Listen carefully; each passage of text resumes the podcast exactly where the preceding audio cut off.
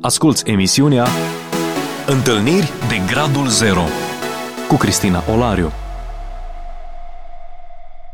Bine v-am regăsit, dragii mei, la o nouă întâlnire de Gradul Zero. Invitatul meu este un pastor din Râmnicul Vâlcea, de la Biserica Pentecostală Sfânta Trăime din Râmnicul Vâlcea, uh, Marius Anescu Petelo. Bun revenit!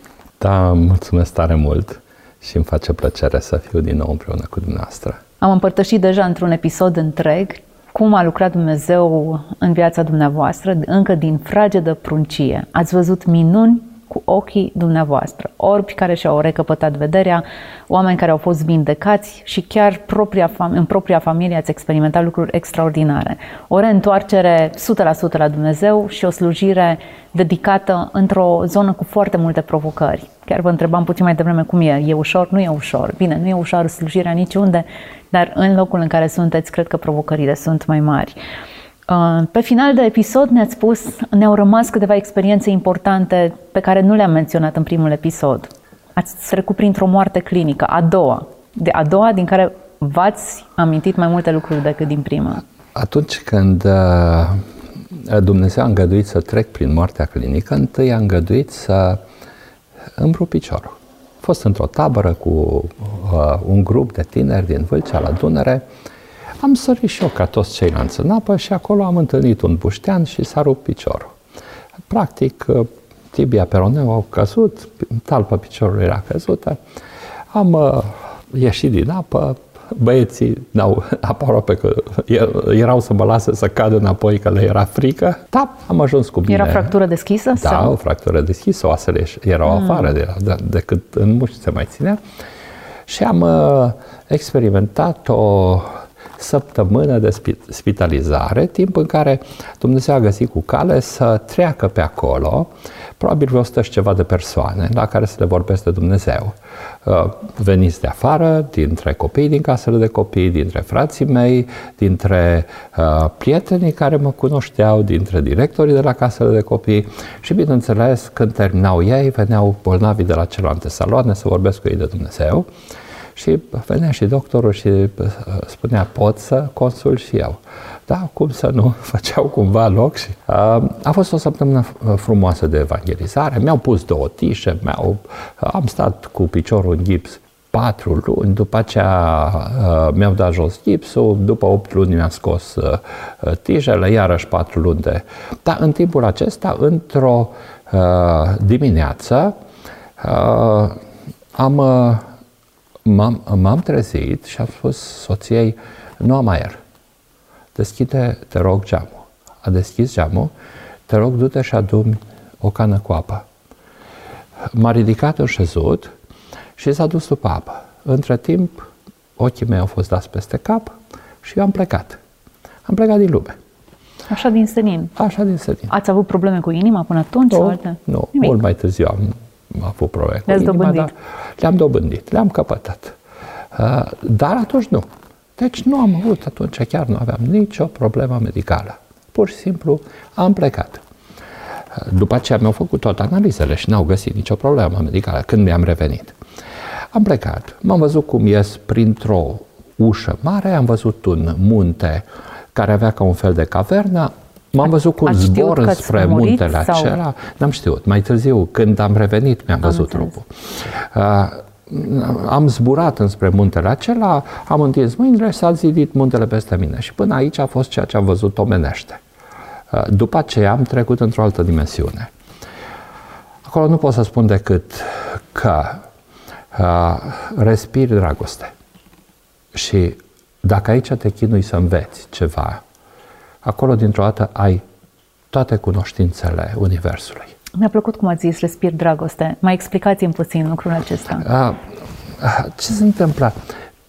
Tot ce, ce, ce vezi, parcă vine spre tine ca dragoste tot, tot, tot, tot, absolut tot. Dar eu n-am cum să vă spun ce, ce am văzut, pentru că e mult mai mult Ajutați-ne decât... să înțelegem. Înseamnă că nu e niciun reproș, nu e nicio stinghereală, că nu sunteți nimic. destul de absolut, sfânt, de absolut. corect. Totul, respir dragoste.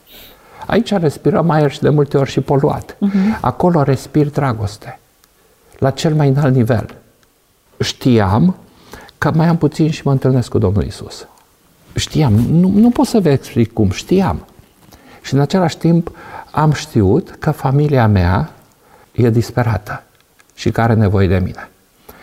Și în dragoste mi s-a dat să aleg. Câți ani aveați? Era în 2000 lucrul ăsta și acum am 62 de ani, deci 40 de ani. Aveați încă copii de crescut? Aveam șapte copii acasă. Uh-huh. Mi s-a dat să aleg. Și deși îmi doream cu disperare să stau în fața Domnului Isus, în dragoste pentru familia mea, am decis să mă întorc. Cum vi s-a dat să... A vorbit cineva cu dumneavoastră? Nu. Deci totul era la nivelul minții.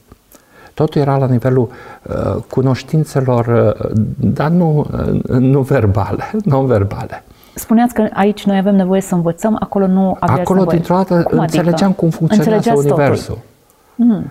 Eu mi-aș dori să am aceeași uh, înțelegere acum, dar când m-am întors în, în trup, m-am văzut cum intru efectiv în trup. Mi-am văzut trupul și m-am văzut cum intru Haideți în trup. să mai rămânem un pic acolo.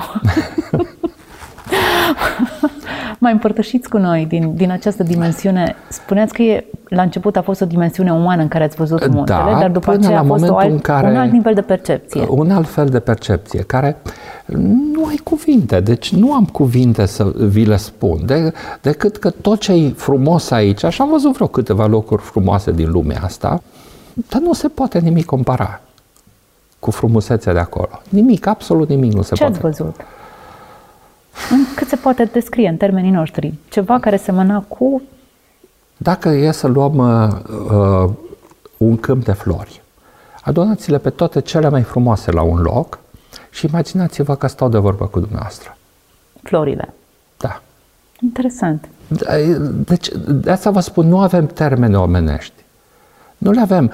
Pur și simplu este o dragoste infinită. Mi-e greu că nu, nu pot să spun, că nu am cuvinte. Deci nu am cuvinte să spun lucrurile astea. Nu că n-aș vrea, nu, nu am cuvinte mm-hmm. pentru ele. Am mai stat de vorbă cu uh, un prieten de-al meu care a trăit și el o experiență similară. Și a zis, mă, dar nu avem cuvinte să descriem asta. Și chiar nu avem de cuvinte să le descriem. Daniel Brânzăi, poate, ști, îl știți. El a trecut prin același lucru. A stat mai mult. Eu am stat o jumătate de oră. Hm. Dar uh, nu ai cuvinte. Ați văzut mai multe lucruri sau ați avut cunoștință de mai multe lucruri care se întâmplă? putea să spun pentru că nu-mi dau seama. Nu-mi dau seama. Uh, știu că eram într-un alt loc, cunoșteam de toate, înțelegeam cum funcționează Universul, înțelegeam uh, cumva și dragostea lui Hristos pentru noi. O înțelegeam. Uh, era mult mai mult decât o înțeleg acum. Înțeleg și iubesc și știu că mă iubește, dar acum înțelegeam mult mai mult dragostea lui Hristos. Ce l-a costat pe Hristos, ce l-am costat noi toți pe Hristos. Am întors înapoi. Dar știți ce e interesant? Când m-am întors înapoi, uh, mi-am adus aminte că am avut eu patru frați cu care am avut mici, mici, deci nu credeți mari, mici conflicte. Și mi-am spus, aș fi stat în fața Domnului Isus și nu mi-ar fi fost mie rușine. Dar acolo n-am simțit că mi-ar, mi-ar fi fost rușine. Dacă m-am întors înapoi, asta a fost gândul. Nu mi-ar fi fost mie rușine că am avut conflicte cu frații ăștia. I-am chemat pe rând la mine, eram cu piciorul rupt, trebuie ei să vină, și mi-am cerut iertare. Și când am terminat la ultimul să-mi cer iertare, uh, de fapt, ei au zis, stai așa că noi am greșit față de tine, nu tu față de noi. Da, uh, eu am simțit că partea mea trebuie să mi-o fac, să-mi cer eu iertare. Mi-am cerut iertare, când am terminat de cerut iertare, s-a coborât peste mine o pace. O pace nu poți descrie în cuvinte omenești. Am mai trăit asta la moartea fiului meu Andrei. O pace care întrece priceperea omenească. Dacă cineva vorbea puțin mai tare în casă, spunea, dar nu vă puteți înțelege și în șoaptă. Hmm. Până acolo era. Și asta a ținut 3-4 luni după momentul în care mi-am revenit. Cum Dar a fost asta, reîntoarcerea în trup? După reîntoarcere. Dar asta după ce mi-a cerut iertare. Uh-huh. Până atunci n-a venit. A venit după ce uh, sufletul era curat. Știți, am avut o experiență cu Ligia, o să ajung acolo la Ligia. Uh, dar înainte de asta am avut o experiență. Uh, am avut eu niște probleme cu mai marii mei și uh, tot așa, n-am fost eu cel mai vinovat acolo. Și eram tânăr în credință și m-am dus la Heria și pastorul de acolo, fratele Leonel Popa, a trecut la Domnul, mi-a dat dreptate. A zis, să știi că ai dreptate. Da, fii atent aici. Mi-a dat un pahar cu apă și a zis, ia și clatină Și am clătinat paharul. Și ai s-a tulburat? Păi nu s-a tulburat. Păi de ce nu s-a tulburat? Păi dacă nu e nimic care să-l tulbure. Zice, da, imaginează că pui un pic de nisip și clatină. Ce se întâmplă? Păi se tulbură. Zice, asta e viața ta. Și am... Foarte adânc. A, a, am înțeles. De fapt, pacea o, o, o pierzi în momentul în care e nisip în viața ta. Nu în momentul în care alții te clatină sau îți fac rău sau vorbesc. În momentul ăla. Și atunci, de unde trebuie să cureți? De la alții sau de la tine? Totdeauna Foarte de la tine dânc. cureți. Foarte dânc. Așa și atunci este. dai afară ca să rămână să vină pacea lui Hristos. Și noi vrem pacea lui Hristos să locuiască în inimile noastre. Haideți să mergem la Ligia. Ligia avea 9 ani, ne întorceam de la mare, am lăsat, uh, uh, a fost foarte cald, Uh, la un moment dat am tras pe dreapta, am lăsat ușile deschise, am lucrat noi pe acolo ceva, am căutat ceva de mâncare și am bătut puțin vânt și s-a răcit. Ne-am dus cu ea la uh, spital. La spital, uh, în loc să mergem să îi fac o rază, s-a dus direct la aparatul care se uită cu el și când a, a văzut, a zis, wow, ce e aici? Era ceva între inimă și plămâni, un chist. Lor li se părea că crește. I-au trimis urgent la București. La București uh, i-au făcut tomograful, uh, uh, tomografia, au văzut chistul respectiv, au hotărât să-l scoată. Doctorul care a operat a făcut o greșeală medicală. Chistul era lipit pe esofag și au secționat esofagul. Și atunci mâncarea care a mâncat-o în următoarele zile a pătruns în plămân, a perforat pleura plămânului și a umplut plămânul de puroi. S-a făcut puroi rapid. După patru zile nu se mai vedea plămână. Au hotărât să facă a doua operație, i-au pus după aceea un tub pe nas și i-am dat vreo 13 zile de mâncare pe tubul respectiv. După aceea a făcut a treia operație, a pus un tub în stomac și i-am dat de mâncare numai în stomac, apă sau ceva, nimic pe gură. Totul îi ungeam, îi uh, tamponam buzele cu o batistă umedă. Și tot, toată mâncarea în stomac. A făcut a patra operație, o ocluzie intestinală și ne-au dat-o acasă. Ei au făcut tot ce pot. Asta a fost, a spus, Îngrozitor. dacă mai trăiește, peste o lună veniți înapoi. Acum, noi trăim cât vrea Dumnezeu. Nici o clipă în plus sau în minus. Și Dumnezeu a zis viață. Și dacă Dumnezeu zice viață, e viață. Eu mă rog pentru copiii mei și m-am rugat întotdeauna și uh, de câte ori m-a rugat, uh, Dumnezeu a vindecat. Dar la ea mi-a spus, nu te ruga că nu o vindec. Și eu n-am putut să mă rog de la momentul începutului până la momentul în care am mulțumit lui Dumnezeu pentru vindecare. Dar de la momentul ăla au mai fost încă două operații. Dar eu mulțumeam pentru vindecare. Și știam că Dumnezeu va vindeca. Dar... Deci Dumnezeu a zis să nu vă rugați pentru da. vindecare? Da. De ce? Cu da. vindecă oricum sau? Uh, nu. Dar? Uh, mi-a, mi-a spus, nu te ruga că nu o vindec. Așa. Uh, și atunci am spus, Doamne, nu știu ce ceri, nu știu ce vrei de la mine, dar știu un lucru, că vreau să mă ții aproape de tine prin orice mai trece. A fost un test. Un test. Un test. Și uh, tot se rugau în jurul meu, biserica se ruga, soția, ceilalți copii se rugau. Uh, eu nu mă puteam, eu doar ce mi-am. Și asta pentru aproape o lună jumătate până într-o zi în care mi s-a părut că sunt prea multe rugăciuni de cerere și am spus, dar de ce să nu echilibrăm să începem să mulțumim lui Dumnezeu? Și când am început să mulțumim, în ziua aia, ea și-a ridicat mâna, care de fapt nu și mai putea mișca, și-a ridicat și a început să mulțumească lui Dumnezeu. Mm. La spital și eu acasă. În aceeași zi. Și de acolo au mai venit, dar eu, am, eu nu m-am rugat pentru vindecare, dar am început să mulțumesc și am fost convins că va veni vindecarea. Ei ne-au dat acasă fără urmă de viață, fără șanse de viață. A trecut o lună, timp în care stătea într-un fotoliu ca ăsta, cu perne într-o parte și în alta, dacă se mișca un pic, trebuia să-i smulgem flegma, că atât de tare tușea, și flegma de multe ori ieșea cu sânge. Și după o lună de zile, trebuia să mergem înapoi la București. Și Dumnezeu a trimis o zăpadă în 95, o zăpadă așa de mare, undeva prin octombrie, septembrie-octombrie, o zăpadă așa de mare încât trei zile mașinile au fost blocate între uh, Pitești-București. Au venit cu armata, unii n-au vrut să plece, au fost, a fost un episod și noi atunci ar fi trebuit să mergem. Și am hotărât să nu mai mergem acolo, să mergem în Ardeal, la o biserică, la Heria, unde uh, atunci când am ajuns, frații au văzut-o, s-au plecat pe genunchi și au spus, nu avem altceva să facem decât să ne rugăm până când Dumnezeu intervine. Și s-au rugat, și s-au rugat, poate mai bine de o oră, și la un moment dat s-a văzut o, stic- o mână cu o sticluță cu de lemn. Un frate care avea darul acesta de vedenii a văzut o mână cu o sticluță cu de lemn deasupra capului ei. Fratele păstor a spus, facem ungerea cu de lemn. Au făcut ungerea cu de lemn și s-a, vedenia a continuat, s-a văzut cum curge uh, unde lemnul și a stupărani. Și din momentul ăla s-a vindecat Ligia.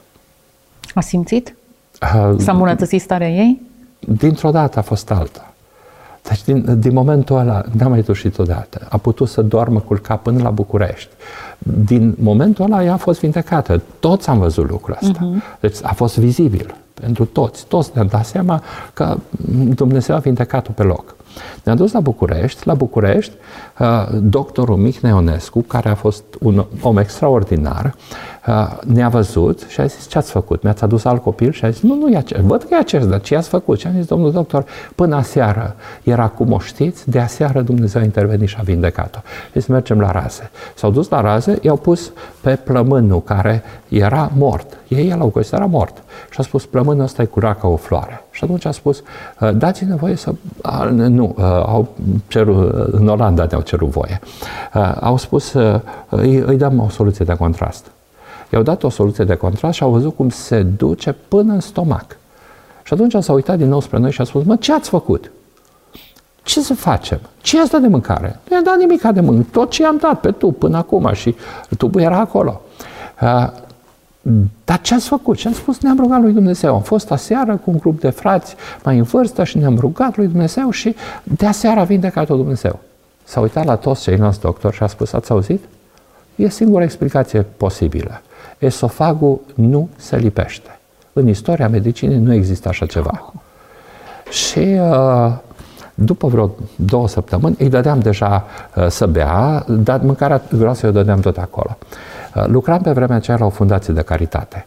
Și directorii mei au venit, au văzut-o în spital, au posat-o, au făcut tam-tam și au strâns fonduri ca să o ducem în Olanda. Au luat uh, toate datele medicale, dar asta înainte să plece din spital și le-au mutat în Olanda și acum ne-au chemat în Olanda. Și au spus, nu venim, că Dumnezeu a vindecat-o. Și au spus, nu puteți să nu veniți, trebuie să veniți. Că noi am făcut niște eforturi și am strâns și am făcut publicitate și trebuie să veniți. Bine, venim. Iarăși au fost un șir de minuni și, uh, uh, de exemplu, nu aveam pașaport. Și era 95. Și m-am dus la poliție și am spus, uh, vreau pașaportul când? Peste două ore. Hai, domne, faci mișto de noi. două luni. Nu, domne, peste două ore. Dar de ce trebuie? Păi uite, asta e situația. Bine, stau aici. După două ore aveam pașaportul. M-am dus la ambasada Olandei, am ajuns cu o oră după ce s-a închis. Și îi spun uh, uh, soldatului de la poartă, mă așteaptă ambasadorul. Cum te numești? Îi spun, zice, vin, du-te iute înăuntru. Mă duc și ies cu pașaportul cu viză, uh, cu viză de Olanda în, uh, într-o clip. Ce îndrăzneală ți avut. Mă duc la Tarom și caut bilete. Spune, mâine mai avem două, trei bilete uh, pentru, uh, pentru Amsterdam. Și ai zis, ok, mulțumesc, la reve- păi nu le, nu le vreți, ba da, le vreau, dar n-am niciun ban. Păi atunci cum ați venit să cumpărați? Uh, n-am dat, dați-mi voie să sun. Am sunat pe șeful meu și a zis, uite, costă 2 milioane, 2 milioane 400. Era după ora 4, nu mai putea să scoată din bancă, nu se făceau transferurile electronice cum se fac acum. Și zice, dă-mi la telefon. Dau la telefon pe doamna de acolo și uh, îi spune, uite, mâine vă trimit prin bancă suma asta de bani, dați biletele. Și îmi dă biletele. Mie acum mi se pare incredibil ce vă spun, dar lucrurile astea le-am trăit. Și ajung a doua zi în Olanda și acolo televiziunea șapte ore ne-a filmat în continuu. Au dat 5 minute pe un program de știri că poporul olandez ajută un caz special din România uh, undeva unde va fi nevoie de fă- să facă uh, încă 5 operații. Spunea ceva doctorul, eu spuneam peste și mă aud că de fapt nu mai e nevoie niciuna, că intervine Dumnezeu, dar ei n-au... Uh, și a doua zi uh, și-au aranjat ei tot traseul pentru că ar fi trebuit să treacă două, trei zile până ne luau nouă analizele să vadă să nu venim cu ceva din România și au pus uh, cerceafuri pe tot traseul, aproape 800 de metri, până la raze, ca să-i facă raze. Că nu înțelegeau cum de nu mai are nevoie de nimica, cum de a intervenit Dumnezeu. I-au făcut raze, au văzut că, într-adevăr, nu mai e nevoie și ne-au rugat să-i lăsăm să pună o cameră minusculă. Au pus camera minusculă, s-au dus până în stomac și au ieșit de acolo alb la față și ne-au întrebat ce tehnologie este în România. Și ne-a zis, nu în România, în cer. și am întrebat de ce? Păi am găsit o cusătură. Au găsit cusătură pe esofag. Asta au găsit. Și acum Dumnezeu trebuia să-i facă și pe ei să înțeleagă asta. Uh, într-o, uh, cam la două seri după asta, îmi spune Dumnezeu, dar foarte clar, scoate tubul. Zis, nu scot tubul. Când mi-a spus a doua oară, scoate tubul, n-am mai intrat nici să spun nu. Că a fost atât de poruncitor uh, glasul lui Dumnezeu, încât n-am mai... Și a spus, Mirala, trebuie să scoatem tubul. Și Mirala, cum să scoatem tubul? Și a zis, Mirala, trebuie să o facem. Dumnezeu îmi spune clar că trebuie să o facem. Și uh, până la urmă ea a trebuit să taie și să scoată tubul și eu să țin de mână pe Ligia, să o stau de vorbă cu ea. Ea a smuls tubul și avea o pungă de puroi pe deasupra. Dacă puroiul ăla s-ar fi răspândit, era septicemie și era moartă. Iar Dumnezeu știa în avans, a scanat-o, a văzut și a, mi-a zis, vezi că trebuie să rezolv problema. Extraordinar. Și n-am avut decât să fac ceea ce mi-a spus Dumnezeu. Dar problema a fost că după ce am făcut asta, am văzut cum curge de acolo toată mâncarea din stomac. Și am realizat că sunt două găuri. Una în exterior și una în interior. Și de-abia atunci, până atunci nu m-am gândit. Dar atunci am realizat asta. Am curățat, am pansat, mi-am pus mâine și am zis, Doamne, eu am făcut ce mi-ai zis, acum te rog să faci în așa fel încât să astupe cele două găuri, și cea din stomac și cea din exterior. Și m-am dus liniștit, m-am culcat, a doua zi le-am luat și le-am mutat din spital, unde eram eu la o casă lângă spital și după 5 zile ne-am dus din nou la control.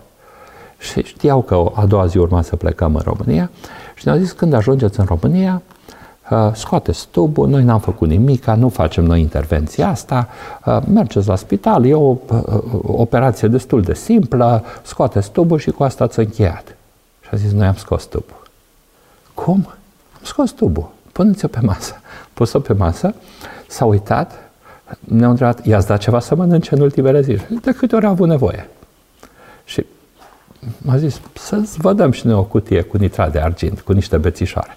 Cu alea am dat puțin și s-a făcut rana puțin mai, mai frumoasă decât celelalte. Dar și acum e cârpită toate cu răn, răn pe ea, dar e mama trei copii, om de afaceri hmm. și Dumnezeu, de la ea vine acum, Dumnezeu o ține în formă și plină de activitate. Spuneți-mi, credeți că sunteți mai special, că Dumnezeu a făcut minunile astea pe care nu le facem în mod frecvent cu alți oameni? Nu, nu sunt mai special, cu nimic. Nu de ce credeți că a lucrat așa cu dumneavoastră? Am crezut în El și cred în El. Și dacă cred, El onorează credința. Uh-huh. Asta, cred, asta e singurul lucru și asta e pentru fiecare dintre noi. Nu suntem mai special unii decât alții. Suntem doar o mână de țără. Totuși, cum decriptați toate minunile astea? Cum le interpretați? Cum le citiți? Uh, mă uit la următoarea care vine care urmează. Da. Haideți să o aflăm și pe aceea. Nu știu care va fi, Aha. dar știu că va fi. Adică, mie mi se pare normal ca Dumnezeu să lucreze prin minuni. E un normal. E anormal să nu am de-a face cu Dumnezeu minunilor. Dacă eu consider că Hristos locuiește în mine și eu trebuie să fiu un supranatural, și asta trebuie să fim, ca și creștini, asta trebuie să fim. Eu cred că dacă de mâine n-aș mai avea parte de minuni, Uh, mi-aș pune mari semne de întrebare. Data trebuie să și le recunoaștem, că minunile sunt și mici și mari. Dumnezeu îți vorbește și prin lucruri mari și prin lucruri mici. Dumnezeu, în primul rând, îți vorbește prin cuvânt. Și nu există zi să nu-ți vorbească prin cuvânt. Și totdeauna Dumnezeu îți vorbește printr-un cuvânt proaspăt. Haideți să mergem și spre povestea cu Andrei. Povestea cu Andrei, Andrei îl căuta pe Dumnezeu. A început în 2014, bine, povestea a început de mult cu el, uh, dar uh, povestea întoarcerii lui a început în 2014, când uh, în vară am făcut un, o evangelizare. Acum sunt iarăși pe o evangelizare de genul ăsta, cu speranța în, într-un loc care în Vâlcea se numește Arenele Traian. După ce am muncit să aranjăm, că era un dezastru de 20 de ani, au crescut bălării pe acolo și am defrișat totul și am rezolvat și am aranjat arenele să arate frumos, am făcut patru zile de evangelizare. Ultima zi a fost speranța. În tot timpul ăsta el a venit constant. El îl căuta pe Dumnezeu, dar vrea un Dumnezeu al puterii. Nu un Dumnezeu de care doar să vorbești. Și uh, după ce urma o tabără, numai că timpul era nefavorabil. Ploua în continuu. Și el a zis, da, hai totuși, fă tabăra aia, că vreau să vin. Și atunci, cumva, datorită lui, am făcut tabăra la Voineasa și uh, ploua în continuu. Și la un moment dat a fost un cod ro- portocaliu roșu, dar s-a umplut barajul de la Brădișor. Uh, apa trecea peste baraj, uh, urma să se rupă barajul și să inunde tot Brezoiul și toată Vâlcea. Și uh, ce, frații din Brezoi ne-au zis, faceți ceva că să rupe barajul. Că sunt elicopterele aici și uh, suntem anunțați că trebuie să ne evacueze. Și noi am făcut ce am știut. Ne-am adunat în cerc și am spus, Doamne, coboară slava Ta în mijlocul nostru. Și dintr-o dată cerul a fost înnorat o lună de zile. Dintr-o dată s-a făcut o gaură în cer și a coborât o rază de soare exact în mijlocul nostru. Hm. Noi toți am deschis ochii, am văzut asta și primul drum l-am făcut la râu, care era lângă noi. Am văzut râu care se liniștise. Tot mare, dar se liniștise. Într-o jumătate de oră a scăzut presiunea pe baraj, uh, au putut să dea drumul la vane controlat și a făcut o inundație controlată. Și a trecut pericolul. În seara aia au venit să ne anunțe că se anunță cod roșu pe tot bazinul și aproape toți vreau să plecăm. Și atunci le-am dat o altă experiență pe care am avut-o cu câțiva ani în urmă, adică mai precis cu șapte ani în urmă, am dus o serie de tinere pe care le-am școlarizat în croitorie, le-am dus la Slatița. Slatița este prima localitate care se întâlnește cu Dunărea. În, uh, uh, și Dunărea uh, ajunge la Slatița prima dată. Și uh, uh erau cu uh, casele, toate mobila pus una peste alta, mașinile gata să-i... Că Dunărea era gata să intre, să inunde Zlatița. Și frații m-au primit, au făcut adunare și au zis, frate, noi trebuie să evacuăm, că ne inundă Dunărea. Și am zis, mă, dacă voi vreți, asta este, dar Dumnezeu ne-a promis că dacă noi credem, nu mai lasă curcube, pune curcubeu deasupra și nu mai lasă potop de ape. Zice, frate, noi suntem rudari. Dar dacă dumneata zici și crezi, noi te punem să dormi în ultima casă din sat. și chiar acolo, lângă Dunăre. Și m-am dus, m-am culcat liniștit, dimineața m-am sculat, am ieșit să văd Dunărea și nu mai era. Eu au stat toată noaptea la foc în mijlocul satului uh, și am întrebat dimineața, erau tot acolo lângă foc, mă, dar unde-i Dunărea? Bă, frate, a plecat Dunărea. A plecat Dunărea, dar în aceeași uh, noapte a spart Dunărea la rast și rastul a fost inundat. Dar nu Zlatița, uh-huh. unde era gata să spargă. Era lângă, se vedea când m-am dus în spate, se vedea că era, a fost ud până acolo. Dar nu mai era Dunărea. Minunat. Și uh, când le-am spus asta și am spus, noi putem să plecăm. Dar dacă Dumnezeu în seara asta are ceva special pentru noi, atunci niciunul nu a mai vrut să plece. Și am avut un moment în care am cerut Domnului să dea protecție peste tot bazinul Olteniei și să auzim a doua zi că nu mai este niciun cod. Și așa s-a întâmplat, n-a mai fost niciun cod. Și în timpul ăsta Andrei stătea într-un colț și privea. Și noi ne rugam, cântam și la un moment dat a fost așa un moment în care cineva a spus, da, nu vreți să vă rugați pentru noi? Și eram patru slujitori, uh, au trecut pe sub mâinile noastre, ne-am rugat, ieșeau afară, era un plus de Duhul lui Dumnezeu și a fost un moment așa de bucurie uh, special pe care l-a dat Dumnezeu. Andrei se uita și la un moment dat ridică mâinile sus și începe să roage. Și se roagă, și se roagă. Vreo oră și ceva s-a rugat în continuu. A ieșit afară, l-a umplut și pe el Domnul cu Duhul Sfânt și uh, când am, am stat de vorbă după aceea cu el, ăsta e Dumnezeu pe care îl caut un Dumnezeu al puterii. Ceea ce s-a întâmplat astăzi, cum a oprit apele și modul în care voi v-ați rugat, asta era ceea ce căutam eu de multă vreme. Și în momentul ăsta, ăsta e Dumnezeu meu. La trei zile venea spre adunare și cineva i-a tăiat calea, el venea cu motocicleta, a lovit mașina, a zburat șapte metri și uh, și-a rupt coloana cervicală. După patru zile a murit inima lui a cedat. El, de fapt, murise atunci. Că, practic, legătura cu creierul a fost de atunci. După patru zile, era mort. Am uh, să vă spun una dintre minunile de după moartea lui Andrei. Ce înseamnă dragostea lui Dumnezeu, care întrece priceperea omenească. Uh, la un moment dat, au fost multe minute, vreo 13 minute le-am numărat eu, dar cred că au fost mai multe. Uh, la un moment dat îmi spune Dumnezeu, du-te să stai de vorbă cu băiatul care l-a omorât pe fiul tău. Și a spus, Doamne, trimite pe altul. Hmm. Și Dumnezeu a zis, nu, nu, tu te duci. Și când Dumnezeu îți spune, nu poți să dai înapoi. Nu poți să dai înapoi, trebuie să faci lucrul ăsta. M-am dus la poliție și am cerut numărul, numele și numărul lui de telefon. Și m-a întrebat, da, uh, de ce vreți asta? Oricum va fi proces, o să vă întâlniți la proces, el este vinovat. Uh, uh, de ce vreți asta? Atunci a zis, domnilor, între noi și el este și o asemănare, dar și o mare deosebire. Și a zis, între noi toți. Erau vreo 20 de polițiști, se schimba tura și tot s-au uitat la mine ciudat ce asemănare este între noi și el. Și am spus, toți suntem niște criminali. Și dintr-o dată au făcut ochii mari și a zis, ce? Și a zis, toți am contribuit la moartea Domnului Isus. Dar nu ne pasă.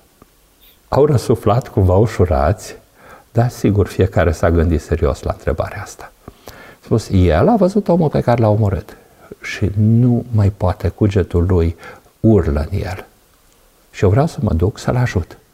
Mi-au dat numărul de telefon, mi-au dat numele, l-am căutat, l-am întâlnit și am spus, Valentin, Trebuie să-ți spun un lucru.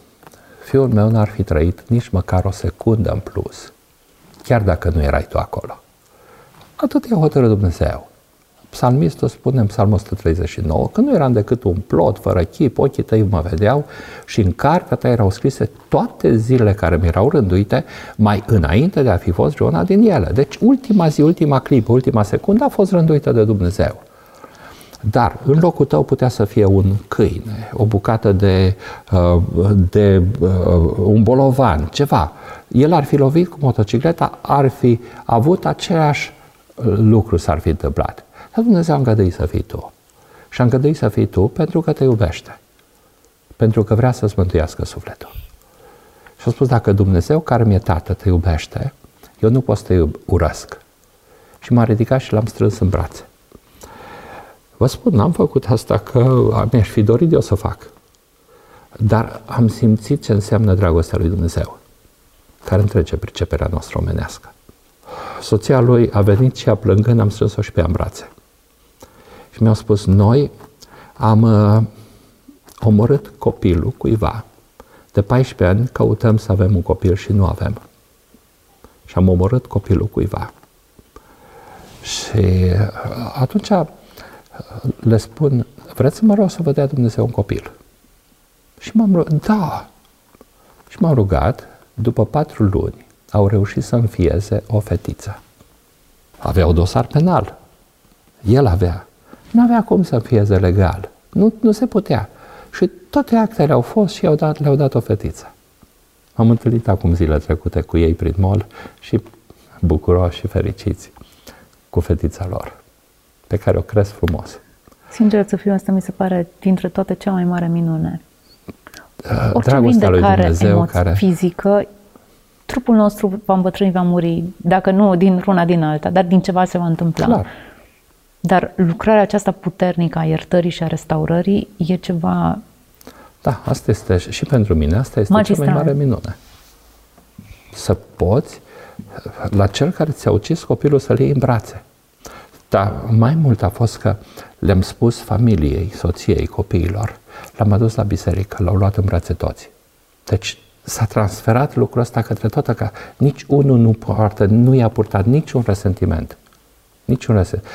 Datorită lui Andrei, am, uh, el, el când trăia, la un moment dat îmi spune, uite, am, am, am ceva zeciuială, am pus departe zeciuiala din ce câștig eu și vreau să-ți dau să o duci la biserică. Și am zis, mă, tu nu ești copilul bisericii.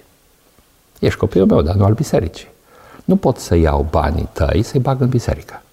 Nu mi se pare corect. Dar am două cazuri. Două femei bolnave de cancer. Dacă vrei, le dăm lor. Și îmi spui, stau ție banii. Și am zis, nu, nu, pune-i tu într-un plic și scrii numele uneia, numele alteia și eu mă duc cu plicurile respective și le dau. N-am știut ce a pus acolo, am aflat peste o vreme. Femeile amândouă aveau nevoie să meargă la, una la Cluj, una la București, n-aveau niciun ban în casă, au venit banii exact când trebuiau, câte 600 de lei la momentul respectiv pentru fiecare.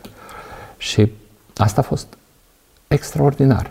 Dar eu mi-am spus în momentul în care uh, au mi-au venit banii de la asigurare, că normal, asigurarea a plătit ceva și am spus, ok, banii ăștia pleacă spre un, uh, o lucrare de caritate. asigurare în urma morții lui Andrei. În, în urma morții lui Andrei, da. Și atunci am deschis uh, misiunea Andrei 2014. Și prin misiunea aceasta, întâi am deschis un second ca să nu gad banii rapid și să nu mai... Și din secondul respectiv toți banii s-au dus către uh, fundația uh, respectivă. Sunt eu, soția mea, care îmi ține actele și am o mulțime de familii sărace pe care le ajut constant cu câte un pachet de 150, 200 de lei, 130, funcție de, cu alimente. Și mă duc eu, stau de vorbă cu ei și Dumnezeu face minuni și acolo. Am intrat la o familie și familia respectivă uh, necăjită. Mama părăsită cu trei copii datorită credinței. Copilul cel mic nu vedea. Și când m-am întâlnit, uh, mi-au spus, uite, cu asta mă confrunt, astea sunt necazurile noastre. Și am zis, pot să mă rog pentru copil? Și a zis, da. L-am întrebat, Elisei, mă vezi? Păi, văd ceva mare.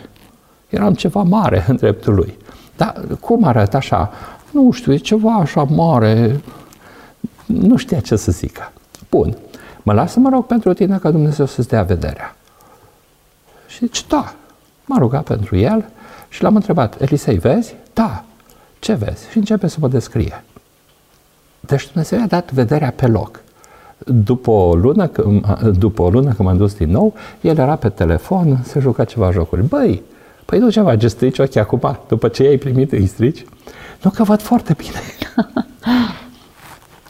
Deci nu, nu merg doar să dau, nu sunt doar un ducător de pachete, uh-huh. ci mă duc să am o părtășie cu frații.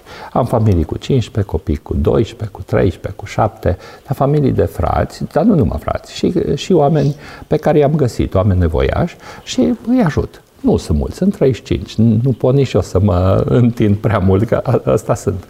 Dar cam asta fac și acum am deschis și un fel de centru creștin la biserică, am acolo un cort și am în fiecare joi o mulțime de femei din Ucraina care vin. Am o soră care este dispusă să tundă constant și le tunde și eu le vorbesc de Dumnezeu. Am dintre ele două care traduc și am un loc în care am haine și își iau haine, haine, încălțăminte, am primit cărucioare, le-am am dat o grămadă de cărucioare și Asta fac acum.